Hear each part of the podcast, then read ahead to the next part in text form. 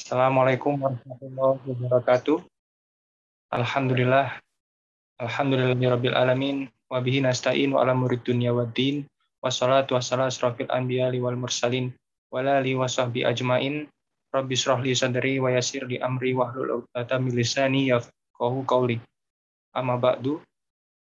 Puji syukur atas kehadirat Allah Subhanahu wa taala, kita dapat berjumpa kembali pada malam hari ini dalam nikmat iman dan nikmat Islam dan uh, salah satu salam semoga tetap tercurah kepada junjungan Nabi kita Nabi Muhammad Shallallahu Alaihi Wasallam dan para keluarga, para sahabat dan para pengikutnya hingga akhir zaman nanti.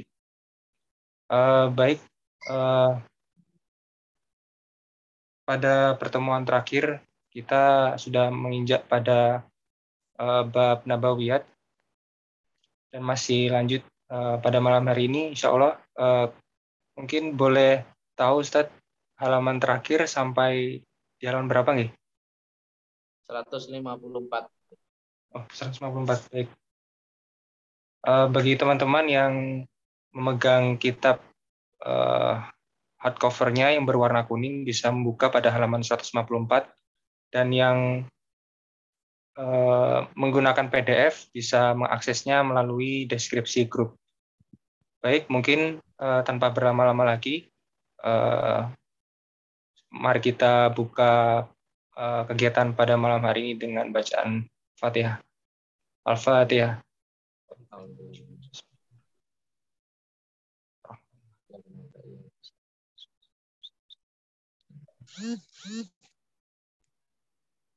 Baik, uh, mungkin bisa dimulai uh, untuk waktu dan tempat kami persilakan kepada Ustadz Khalili. Tafadhol Ustadz. Assalamualaikum warahmatullahi wabarakatuh. Waalaikumsalam warahmatullahi wabarakatuh. Alhamdulillah, wassalamu ala rasulillah wa ala alihi wa sahbihi wa man wala la hawla wa la quwata illa billah amma ba'du. Alhamdulillah, malam hari ini kita melanjutkan kembali pelajaran kitab Syarah Jauharut Tauhid. Kita sudah sampai pada bab terakhir ya, masalah akhir isu terakhir daripada tentang uh, hukum diutusnya Rasul ke umat manusia. Apakah itu hukumnya wajib atau jais bagi Allah Subhanahu wa taala? Dan pada pertemuan yang lalu sudah dijelaskan bahwa hukumnya adalah jais bagi Allah menurut akidah Ahlussunnah wal Jamaah bukan wajib seperti akidah Mu'tazilah gitu ya. Sebelumnya kita sebelum kita lanjutkan eh, pelajaran kita kita bacakan Fatihah untuk saudara-saudara teman-teman kita yang sedang sakit mudah-mudahan segera diberi kesembuhan oleh Allah Subhanahu wa taala dan kita hadiahkan Fatihah juga bagi saudara-saudara, teman-teman, kawan-kawan kita yang telah mendahului kita mudah-mudahan diterima oleh Allah Subhanahu wa taala semua amal baiknya. Baik. Uh, kita sampai pada halaman 154. Di sini menjelaskan tentang posisi iman kita. Jadi kalau menurut akidah Ahlussunnah wal Jamaah diutusnya para nabi dan rasul itu adalah merupakan jais bagi Allah, bukan wajib bagi Allah, maka bagaimana posisi kita? Bahwasanya kita wajib mengimani adanya nabi dan rasul. Ya. Wajibnya iman kepada nabi dan rasul itu tidak ada kaitannya dengan hukum wajib dan jais bagi Allah tentang diutusnya para rasul. Kira-kira begitu yang akan kita bahas pada malam hari ini. Beliau mengatakan, lakin bida imanuna qad wajaba. Pada hawa qaumin bihim qad la'iba. Jadi sebelumnya dibahas wa minhu irsalu jami'ir rusli bala wujuba bal bimahdil fadli. Bahwasanya termasuk sifat jais bagi Allah adalah Allah mengutus semua rasul kepada umat manusia. Mengutusnya ini adalah hukumnya jais, pala wujuba bukan merupakan kewajiban Allah Subhanahu wa taala. Bal bimahdil fadli. Kalau para nabi dan rasul ini diutus oleh Allah kepada kita, kepada umat manusia, maka itu semata-mata mahdil fadli.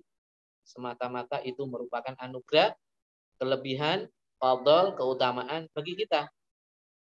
Bagi umat manusia. Ya, kalau kita umatnya Nabi Muhammad, ya Allah mengutus Nabi Muhammad sebagai Rasul dan Nabi kepada kita semua, artinya turunnya Nabi, diutusnya Nabi Muhammad itu merupakan fadl semata-mata fadl, semata-mata anugerah gitu. Anugerah dari Allah Subhanahu wa taala. Nah, namanya anugerah. Namanya keutamaan. Nah, itu adalah merupakan hak prerogatif daripada Allah. Allah memberi anugerah, memberi kenikmatan kepada siapa saja, kepada kaum siapa saja yang di, dikehendaki oleh Allah. Ya. Dan ada satu zaman yang mana Allah tidak mengutus Rasul. Nah, itu akhirnya ada istilah zaman al-fatrah. Zaman kekosongan Nabi, yaitu sebelum Nabi Muhammad. Setelah Nabi Isa, itu lama sekali Allah tidak menurunkan Rasulnya.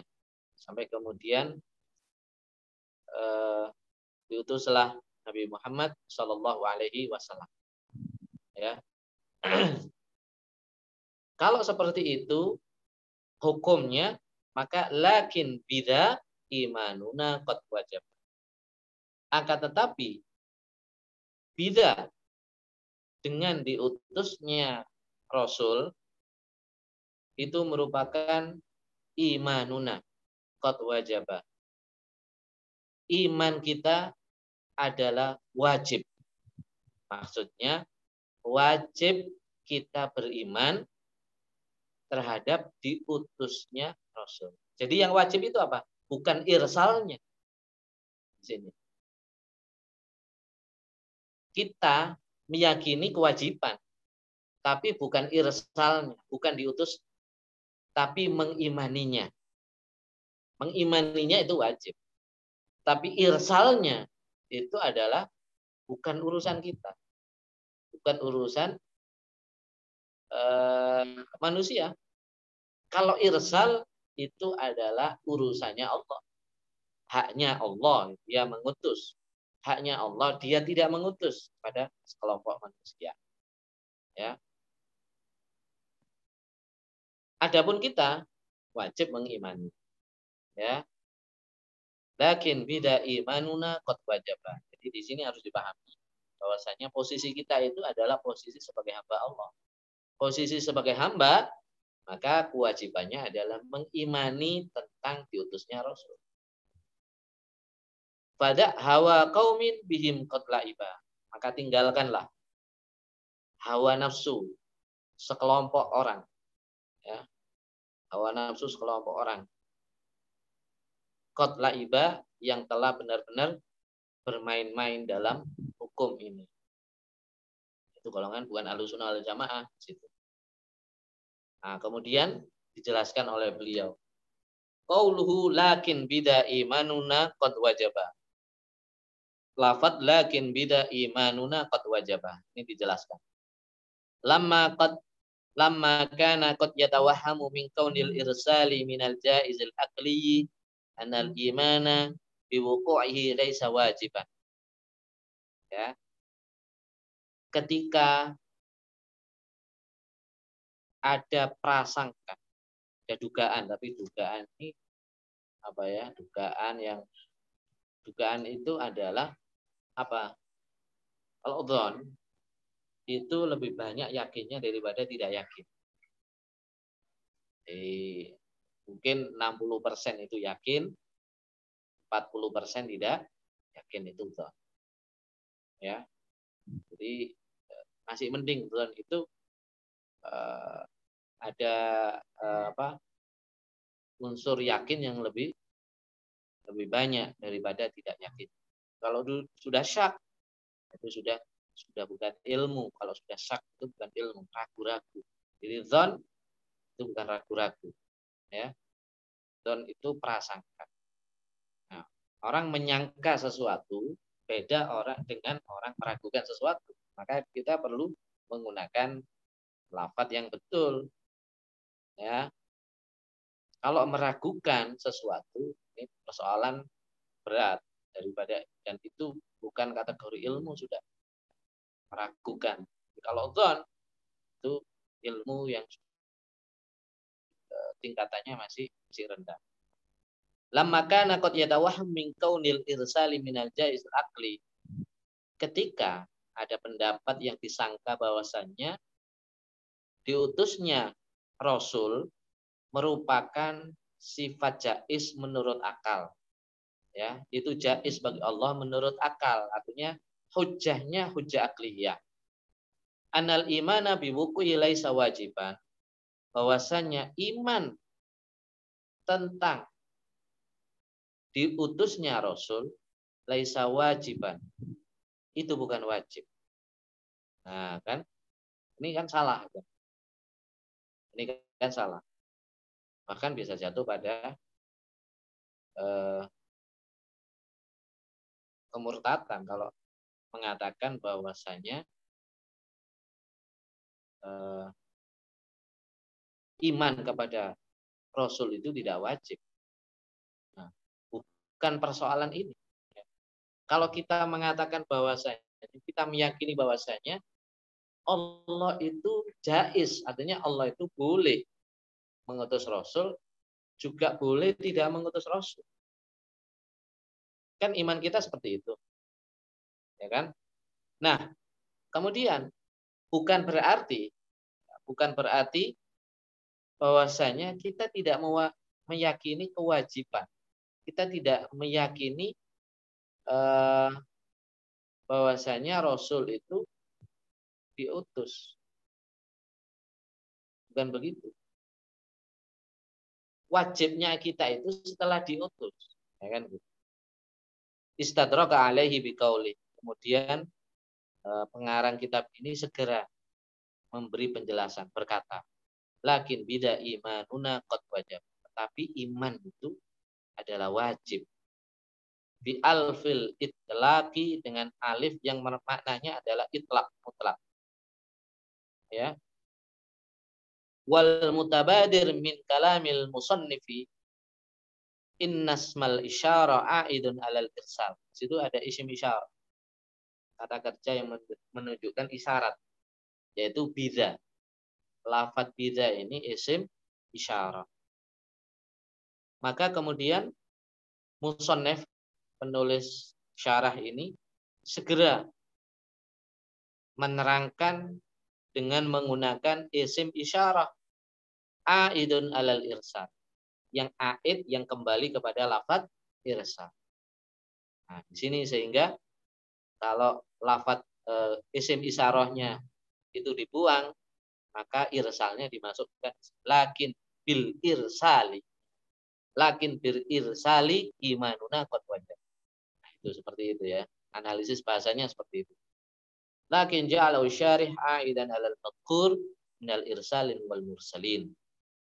Tapi kemudian pensyarah uh, menjadikan isim isyarah itu kembali kepada lafat yang telah disebutkan yang berupa lafat irsal atau mursalin. Ya, irsal atau mursalin. Boleh kedua-duanya. Ya. Jadi lafat ini kalimat ini lakin bida imanuna qad wajaba, kesimpulannya apa? Kesimpulannya seperti itu tadi.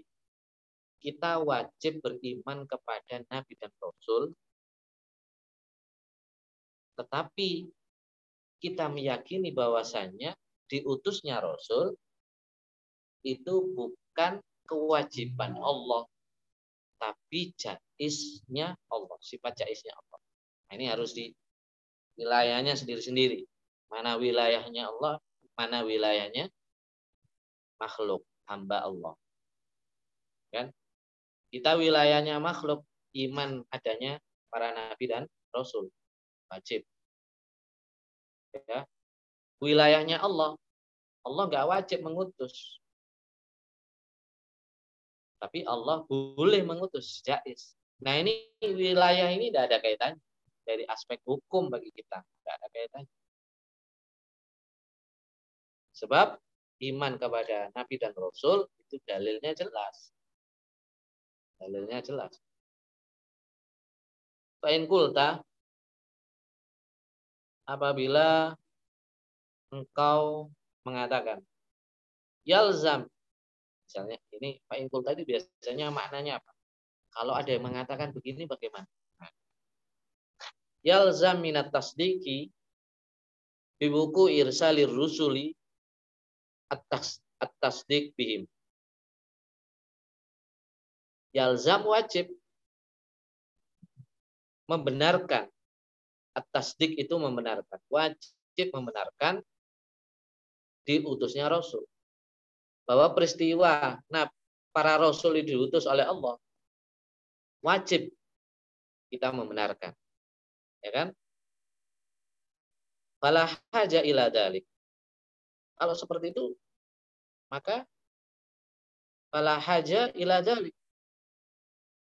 maka tidak ada keperluannya terhadap hukum yang wajib begitu.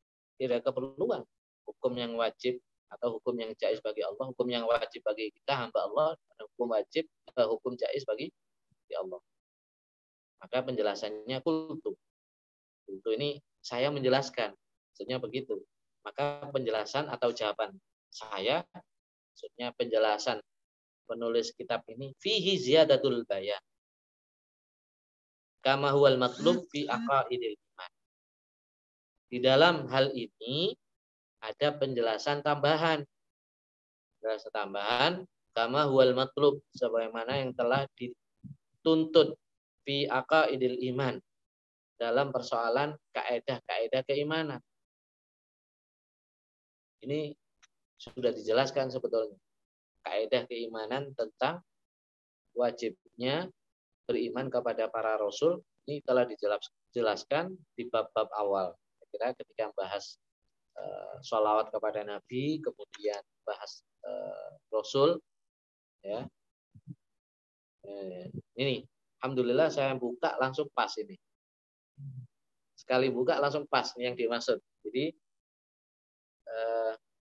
saya teruskan dikit. Waqad sabaka awalul kitab bayanan man yajibu al iman bihim tafsilan wa man yajibu al iman bi ijmalan.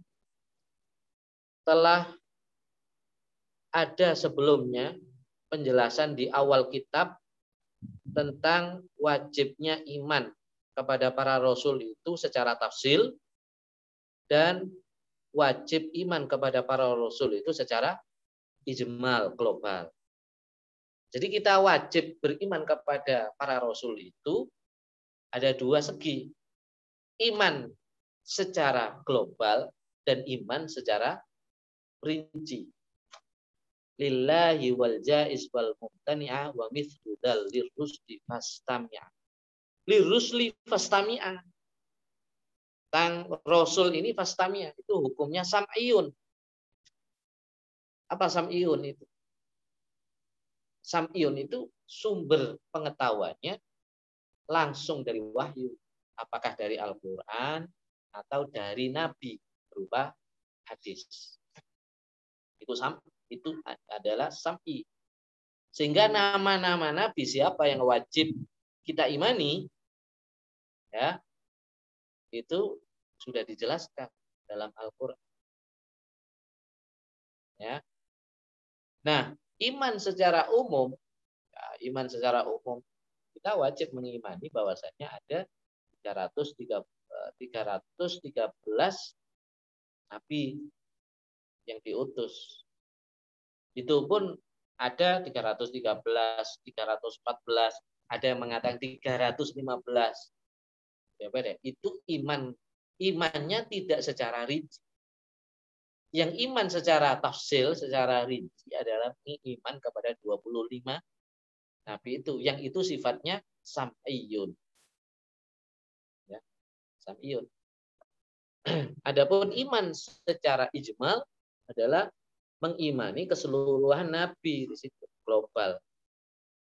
Wal aula ada muhasrihim fi adadi kama yash'uru bihi qaulul musannif. Yang utama adalah tidak membatasi jumlah. Artinya jumlah itu sudah tak perlu dibahas. Jumlah nabi itu yang wajib diimani berapa? 25. Wajib itu. Tapi yang 300 ini bagaimana? Wajib, tapi tidak hasr adadum. Kita tidak menentukan jumlahnya. Yang penting banyak, ada sekitar itulah. Nah, itu ijmal namanya. 313, 314, 315.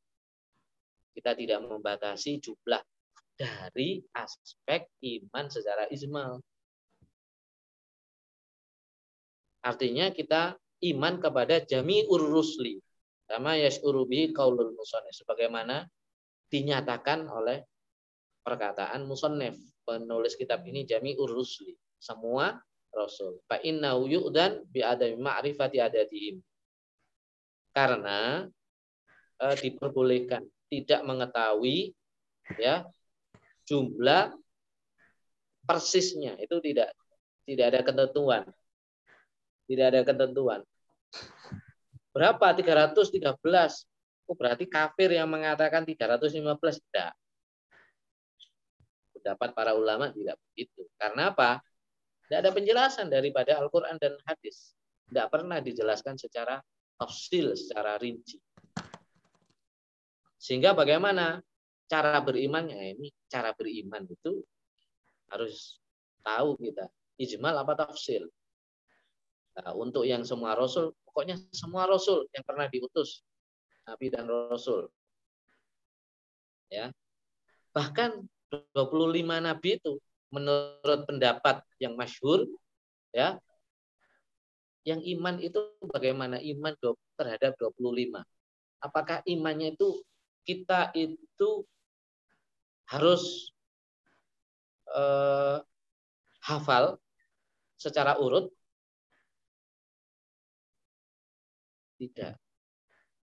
Coba sekarang Mas Teguh mengurutkan. Satu saja nggak urut. Yang mestinya ini nomor tiga. Tapi Mas Teguh menaruh di nomor lima. Kalau ini ketentuan pasti, maka bisa kufur. Artinya tidak ditentu, tidak ada ketentuan urut dari segi jumlah persis tidak. Yang dimaksud wajib iman kepada 25 nabi dan rasul itu mengenal satu persatu. Siapa Nabi Adam? Siapa Nabi Idris? Siapa Nabi Nuh? Ya kan? Kalau disebut Nabi Nuh ini nabi apa enggak? Nabi. Ya. Nabi Musa. Ini nabi apa enggak? Nabi. Itu pun tidak secara rinci tanggal berapa lahirnya, hari apa wafat, tidak rinci seperti itu. Kita mengenal itu artinya ketika mendengar nama ini, dalam hati kita itu adalah Rasul. Artinya kita tidak sampai mengingkari bahwa Nabi Musa, Nabi Ibrahim, Nabi Ismail ini tidak mengingkari sebagai seorang Rasul, Nabi dan Rasul ya kan? Tapi alangkah lebih baiknya sebagai seorang muslim ya harus hafal. Masa kalah dengan anak-anak eh, TPG kan Ya. Jumlah 25 saja. Dan saya kira itu sudah populer. Hafal sejak kecil sampai besar. Ya. Kalau misalnya kita menyebutkan tidak urut satu, tidak apa-apa. Ya, tidak apa-apa. Tapi jangan sampai meyakini eh, apa, ada nabi setelah Nabi Muhammad. Ya, tidak seperti itu. Jadi di, diperbolehkan, diperbolehkan hal Qaulu pada hawa kaumin lafat pada hawa kaumin. Ai idza arafta annal irsala minal jais alati bi haqqi ta'ala. Apabila engkau mengetahui bahwasanya diutusnya Rasul itu merupakan jais akli secara akli bagi Allah Subhanahu wa taala. Wa annal imana bihi wajibun. Dan sesungguhnya iman terhadap para rasul ini adalah wajib maka pada angka hawa kaum maka tinggalkanlah pendapat-pendapat kaum yang berdasarkan hawa nafsu. Ya. Makanya kelompok yang menyimpang dari akidah itu disebut ahlul ahwa pengikut hawa nafsu ya wal muradu bihawahum yang dimaksud dengan hawahum itu apa? Mahwihim. Apa itu mahwihim? Mahwihim apa yang menjadi kecenderungan yang diyakini. Apa yang menjadi kecenderungan mereka yang diyakini. Wahua yaitu ma'iqtaqadu yaitu perkara yang mereka yakini minal i'tiqadil batila berupa keyakinan-keyakinan yang batil. Allati zayyanaha asyaitanu lahu. Yang mana dikemas oleh setan itu dengan hiasan-hiasan. Biasanya itiqadul batil, keyakinan-keyakinan batil itu oleh setan dikemas dengan bungkus yang indah. Zayyanaha syaitan. Jadi, itu biasa ya. Hanya Mu'tazilah misalnya. Hiasannya apa Mu'tazilah? Hiasan Mu'tazilah itu adalah rasional. Uh, ini rasional. Uh, ini masuk akal ini. Padahal itiqadul batil. Padahal itu kebatilan. Orang pada tertarik karena memang setan ini membantu untuk menghias argumentasi, hujah-hujah. Jadi hujah itu dihias dengan hiasan yang bagus, dengan tampilan yang baik. Ya, seperti Islam liberal,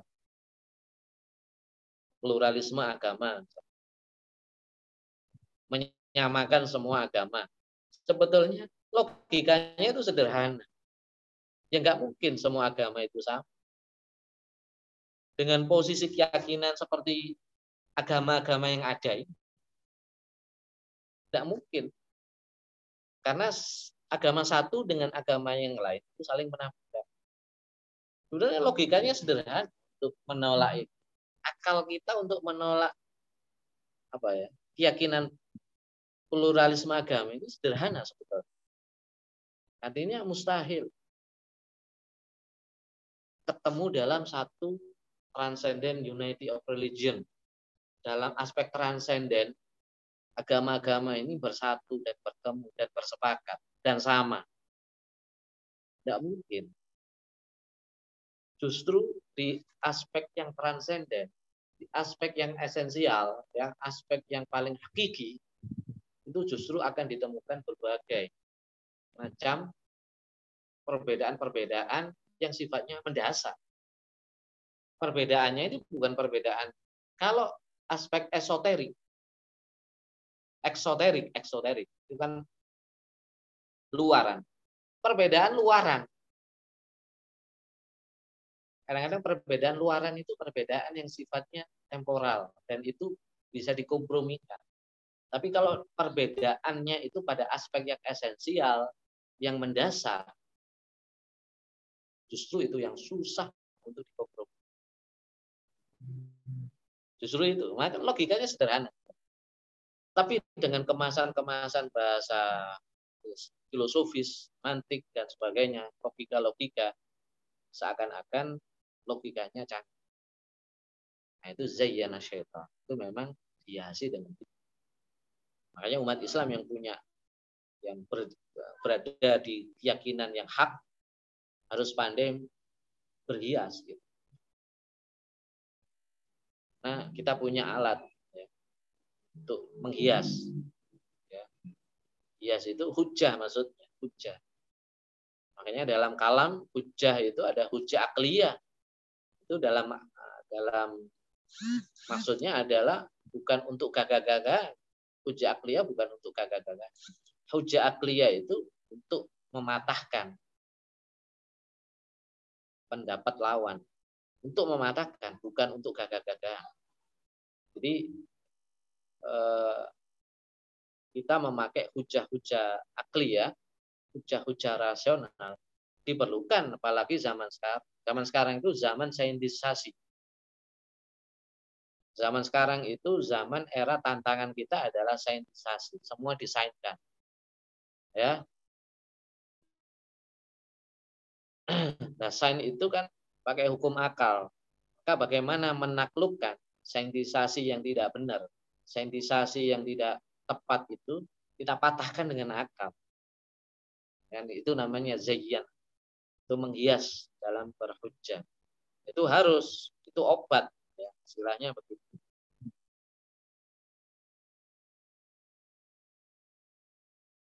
Wal hawa bil qasri indal itlaq sorif ilal main. Wal hawa, lafat hawa, bil qasri dengan kasar, indal itlaq secara mutlak, yang sorif ilal mail. Itu berpaling kepada kecondongan ila khilafil haqqi ghaliban.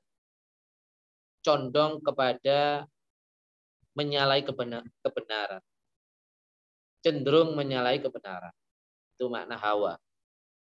Yang makna aslinya adalah e, suka. Gitu.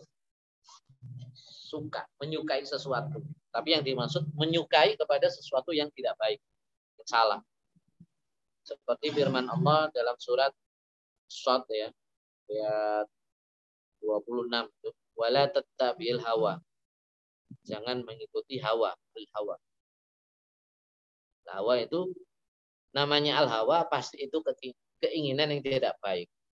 Jadi semua keinginan yang tidak baik itu namanya al hawa. Al hawa. Kalau keinginan yang secara umum, keinginan yang baik atau keinginan yang secara umum, ada istilahnya sendiri, istaha misalnya. Istaha itu e, keinginan.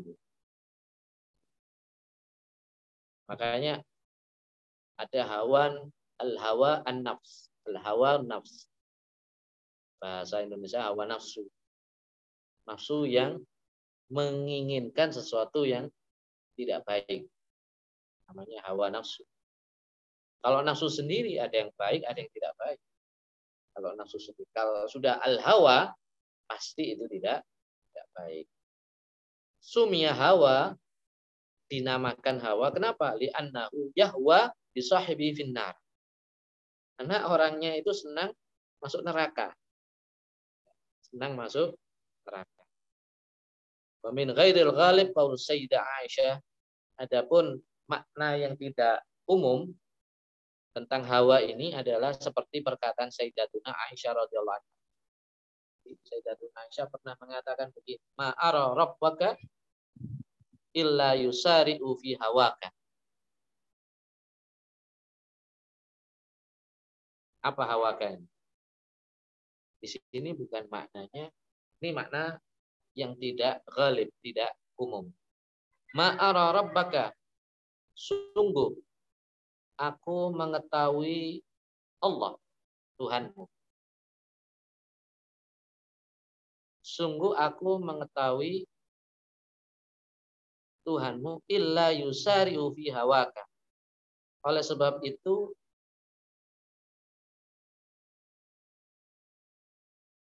bersegera aku memenuhi keinginanmu. Ini perkataan Sayyidatina Aisyah kepada Rasulullah Sallallahu Alaihi Wasallam. Ma'ara rabbuk rabbaka illa fi hawaka. Ini hadisnya panjang sekali. Panjang sekali yang terkait dengan apa?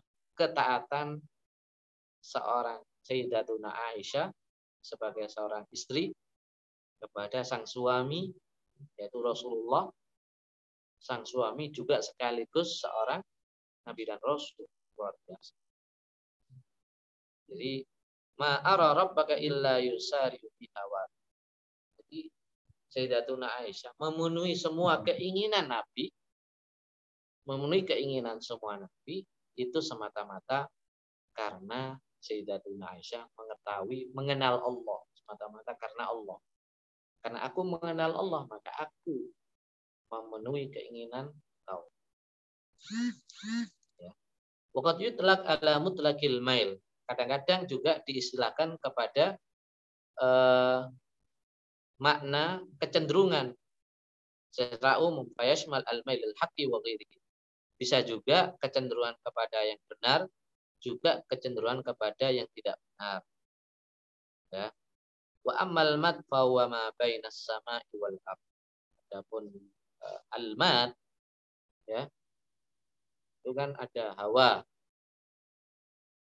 Alif layyina bahwa ma bainas sama'i wal ardi itu artinya adalah antara langit dan qalu bihim qad laiba.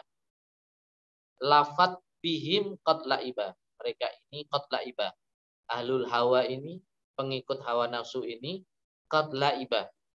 Telah benar-benar uh, membuat permainan-permainan. Bi alfil itlaq laiba gitu. Dengan alif itlaq ay qad tala'aba bihim la bi.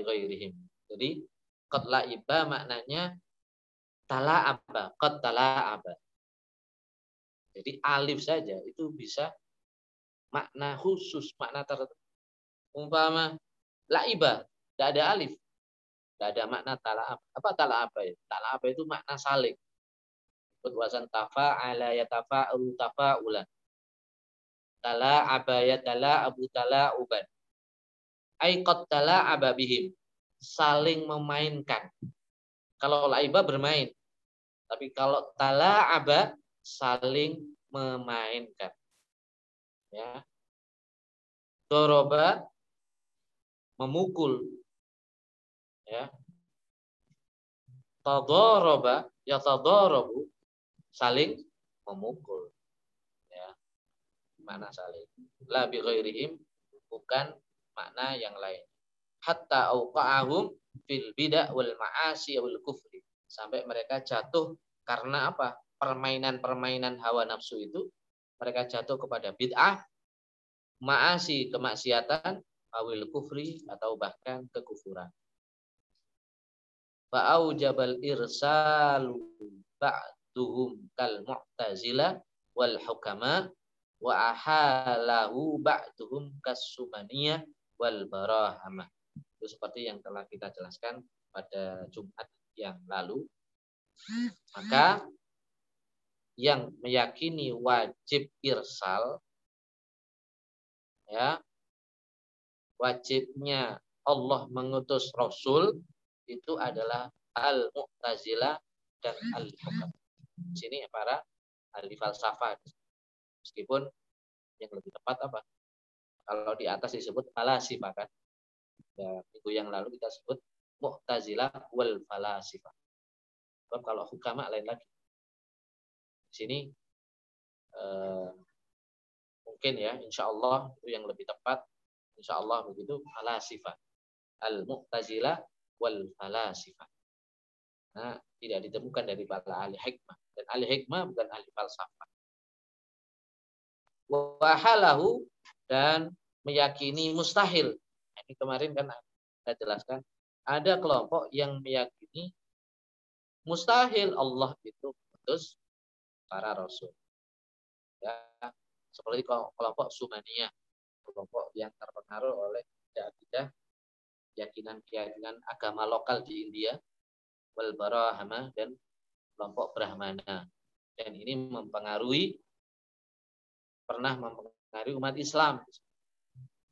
Ya ada kelompok-kelompok umat Islam kelompok kecil tapi yang meyakini bahwasannya tidak ada itu nabi.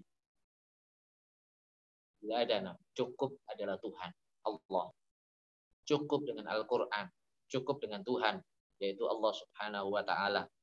Karena dengan dalil hujah bahwasanya Allah Maha Kuasa semuanya, tidak perlu bantuan daripada Rasul untuk menyampaikan wahyu untuk menyampaikan apa hukum-hukumnya tidak diperlukan.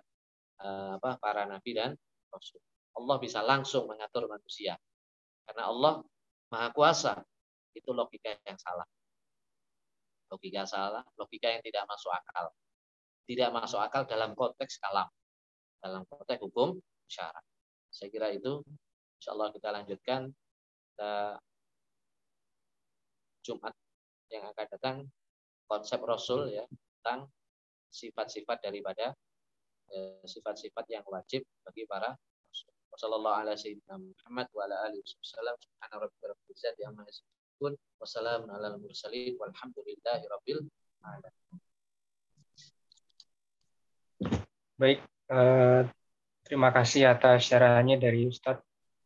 Eh, baik, teman-teman, bagi yang ingin bertanya, dipersilakan untuk eh, langsung aktifkan mikrofon. Baik, dari saudara Azhar, dipersilakan untuk menyalakan mikrofon dan langsung bertanya. Assalamualaikum warahmatullahi wabarakatuh. Waalaikumsalam. Ya, Sebelumnya saya mohon izin. Videonya. Mohon izin Ustaz masih belum bisa on video, masih di luar ini. Ya, ya. ya mohon, mohon izin bertanya. Nah, tadi sempat disinggung mengenai kisah-kisah Rasul, ya Ustaz. Nah, sependek yang saya tahu, eh, kisah-kisah Rasul itu dapat ditemui dalam riwayat Israiliyat. Nah, sebenarnya eh, kedudukan riwayat Israiliyat ini dalam Islam seperti apa? Karena ada beberapa kitab tafsir itu yang eh, menyantumkan riwayat Israiliyat dari di dalamnya. Ya, ya. seperti itu, Ustaz. Terima kasih pendapat mayoritas para ulama tentang Israiliyat adalah bahwa uh, Israiliyat itu kisah-kisah yang bukan berasal dari para ulama dan dari nabi, tapi kisah-kisah yang berasal dari misalnya orang Yahudi dalam kitab-kitab mereka, dari orang-orang Nasrani, ya, dari cerita-cerita uh, pendeta-pendeta mereka atau dalam kitab-kitab mereka. Israiliyat ada yang uh, benar, ada juga yang tidak bisa diverifikasi menurut syara, hukum syara, hukum Islam.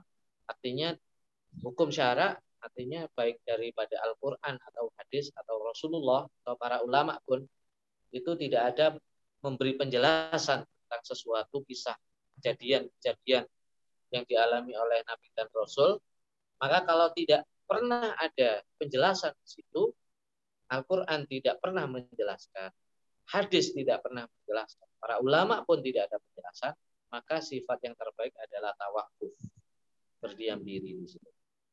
Nah, sehingga dari sini para ulama berpendapat bahwasanya tentang uh, Israiliyat itu adalah Israiliyat boleh dipakai, boleh digunakan selagi satu itu sesuai dengan hukum syarat yang kedua ada landasan kesamaan daripada kisah-kisah dari uh, Al-Qur'an atau dari hadis atau dari para ulama.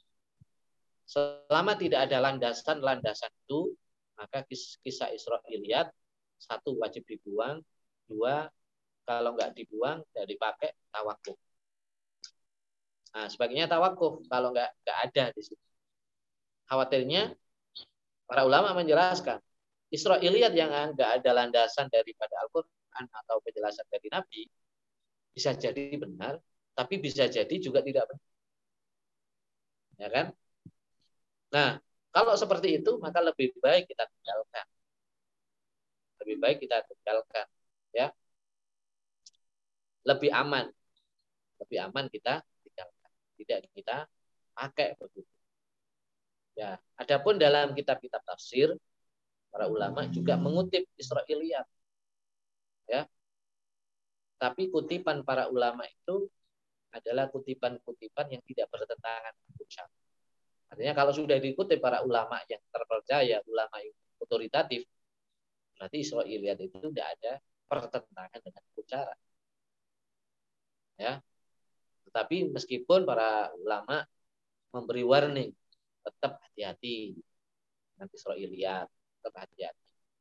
Ya, kita gunakan hal-hal yang wajar saja.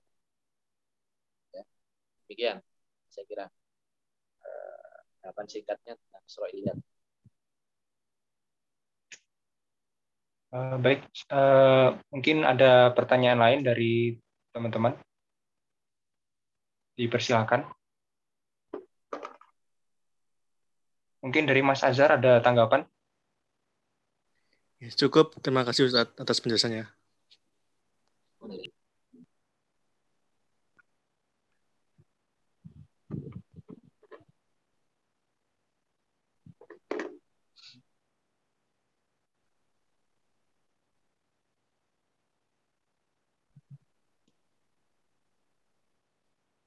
Assalamualaikum.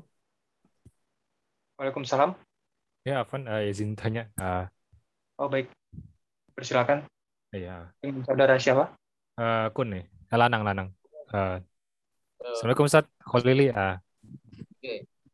Uh, Ustaz, izin tanya uh, terkait dengan kejaizan Allah apa dalam mengirimkan Rasul gitu. Uh, mungkin saya perlu dielaborasi kembali Pak terkait mengapa apa mengapa Allah itu harus diisbatkan bahwa dia, tidak wajib untuk mengirimkan uh, rasulnya. Sedangkan dia dalam hadis yang lain apa? Bahwa aku adalah harta yang ters apa harta yang tersembunyi dan aku ingin dikenali. Dan tas sedangkan bagaimana kita tidak bisa kita tidak tidak bisa mengenalinya kecuali kita pasti melalui perantara nabinya gitu. Sehingga kejaizan ini menurut saya apa saya jadi belum tahu mungkin hubungannya seperti apa gitu mungkin boleh di apa di bantu pemahaman saya seperti itu. Terima kasih, Ustaz. Ya. Pertama tentang hukum jais eh, bahwasanya eh, bahwasanya Allah tidak mengutus rasul. Allah mengutus rasul ini hukumnya jais pertama yang harus dipahami bahwa ini kesimpulan dari para ulama mutakalim ulama ahli akaid pertama begitu ya ulama ahli aqaid khususnya uh, akidah al-sunnah jamaah dalam hal ini semua mayoritas dan baik asyairah atau maturidi atau yang lainnya itu mengatakan bahwasanya Allah itu hukumnya jais. Ini terkait dengan af'alullah. Ini terkait dengan perbuatan perbuatan Allah ada yang wajib, ya ada yang jais, ya ada yang mustahil. Nah ini terkait dengan Al-Jais itu apa? Salah satunya adalah uh, apa Allah mengutus para nabi dan rasul. Nah, hukum ini tidak berdasarkan uh, ada dalil yang sifatnya dalil uh, dalil teks daripada Al-Qur'an. Tidak ada dalil. Tidak ada dalam Al-Qur'an itu yang secara tegas ya, dalil itu dalil yang bukan zonni lagi ya. Bahkan dalam eh, hadis juga tidak ada. Ini kesimpulan daripada apa? Kesimpulan dari kejadian fakta yang terjadi. Bahwasanya Allah tidak wajib artinya tidak harus Allah itu mengutus seorang nabi dan rasul. Tidak harus. Kenapa? Satu, kenyataannya Allah pernah tidak mengutus nabi dan rasul. Pernah. Kapan? Zaman Fatrah. Ada satu zaman yang sekian berabad-abad lamanya.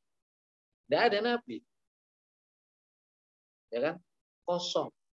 Nah, bagi Mu'tazilah, kenapa Kemarin kita jelaskan asal muasal Mu'tazila meyakini bahwasanya Allah mengutus Rasul itu wajib. Asal muasalnya adalah, nah kalau enggak Allah enggak mengutus Rasul, maka rusak umat manusia. Sedangkan tidak mungkin Allah membuat kondisi manusia ini membiarkan manusia dalam keadaan tidak baik, rusak. Hanya itu konsep aslah as-salah wal aslah. Ya. Jadi perbuatan Allah itu tidak ada yang eh, buruk bagi manusia. Semua perbuatan Allah, semua af'alullah itu kalau enggak sholah ya aslah. Itu asal muasal daripada Mu'tazilah keyakinannya bahwasanya semua perbuatan Allah itu semuanya bagus. Sedangkan akidah Ahlussunnah Jamaah tidak begitu. Ya, akidah Ahlussunnah khairihi wa syarri. Jadi Allah itu bisa mentakdirkan yang baik, khair. Terkadang Allah juga mentakdirkan yang syar bagi manusia. Ya kan? Ada orang yang baik dan orang yang tidak baik. Ada orang yang sehat, ada orang yang tidak sehat. Ada orang yang mati dengan keadaan yang baik, baik meninggalnya. Ada orang yang mati dalam keadaan tidak baik-baik. Ya, ini dari segi kalam ya, dari segi akidah, qaid. Tauhid itu seperti itu. Sehingga apa? Sehingga dari sini kalau memang takdir Allah itu syar, takdir Allah itu khair, maka berarti logikanya adalah makanya di sini apa hukumnya jais akli, jais secara akal. Jais secara akal. Karena ja, e, tidak ada secara nasyun, tidak ada. Nasnya secara jelas tidak ada. Nyataannya ketika pasca Nabi Isa alaihi salam umat manusia rusak, betul-betul rusak umat manusia. Nah, di sini tidak berlaku lagi hukum aslah, salah wal aslah daripada Mu'tazilah. Ya. Nah, ini bagaimana ini? Manusia rusak. Katanya Allah tidak bisa mentakdirkan eh, apa yang buruk. Oh, jadi bahkan oleh Abdul Hasan dan Dadawi itu puncak kerusakan manusia pada zaman itu. Seperti hewan, seperti binatang, luar biasa kerusakan. Kenapa dibiarkan? Itu kehendak Allah. Nah, ini terkait dengan apa? Terkait dengan af'alullah. Jadi irsalur rusul.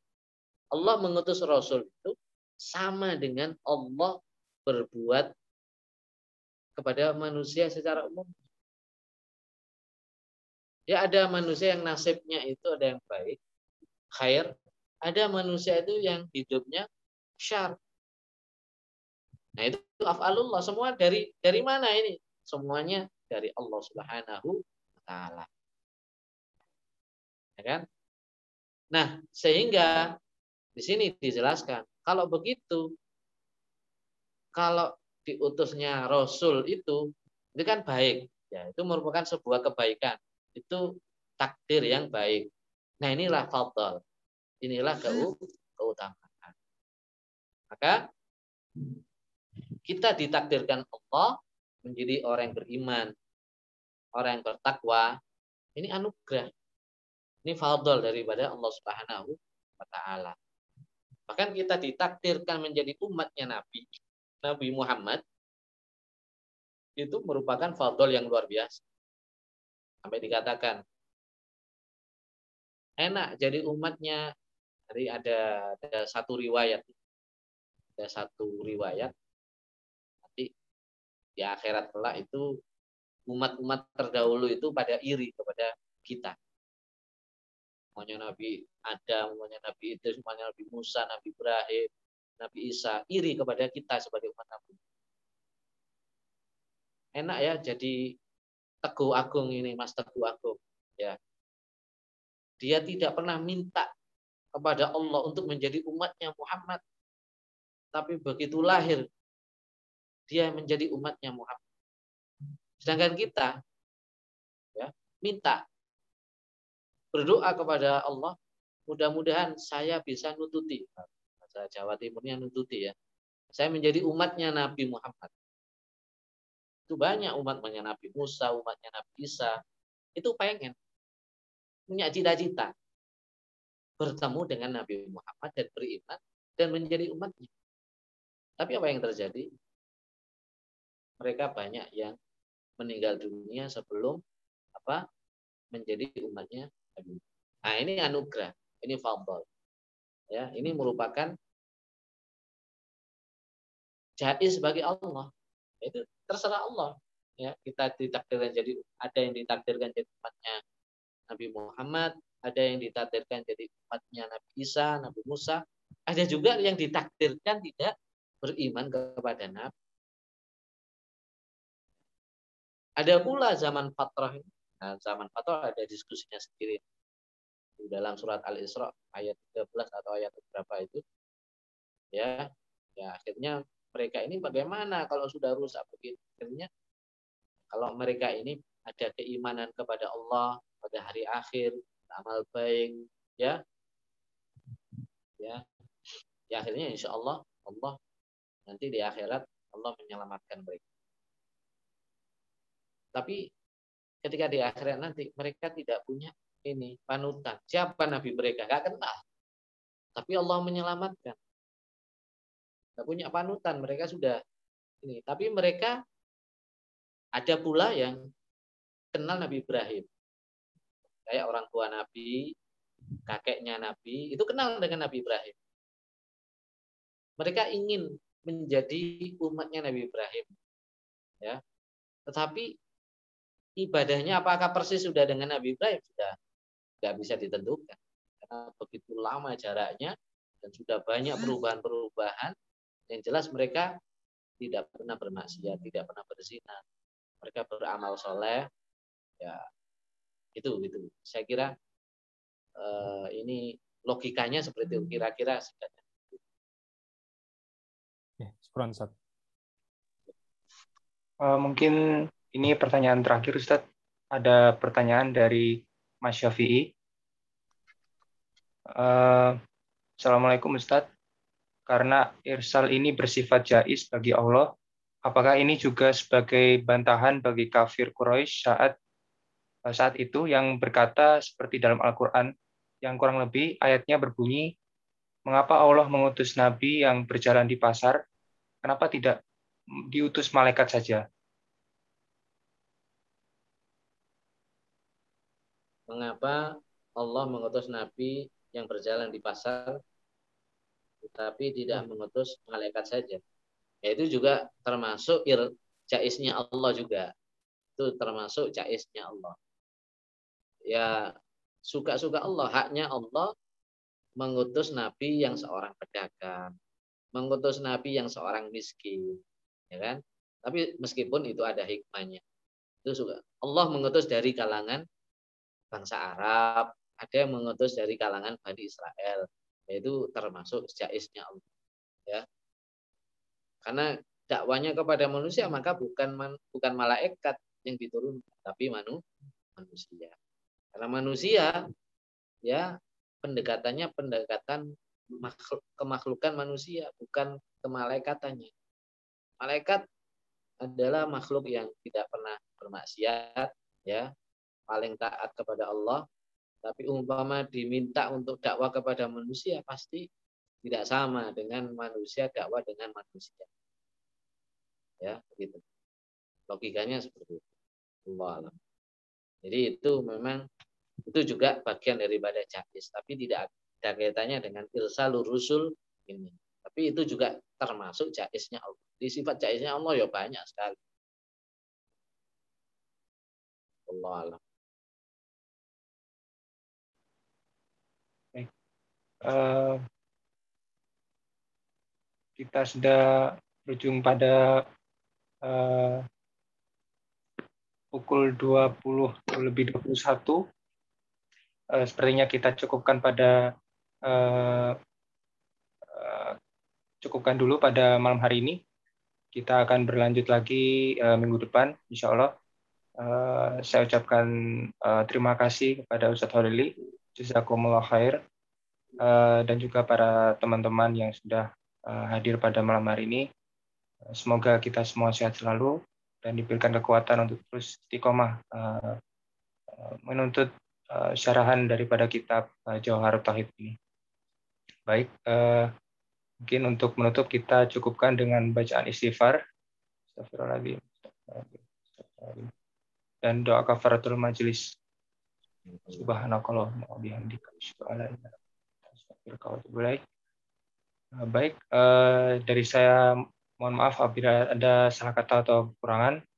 Uh, kita cukupkan dulu.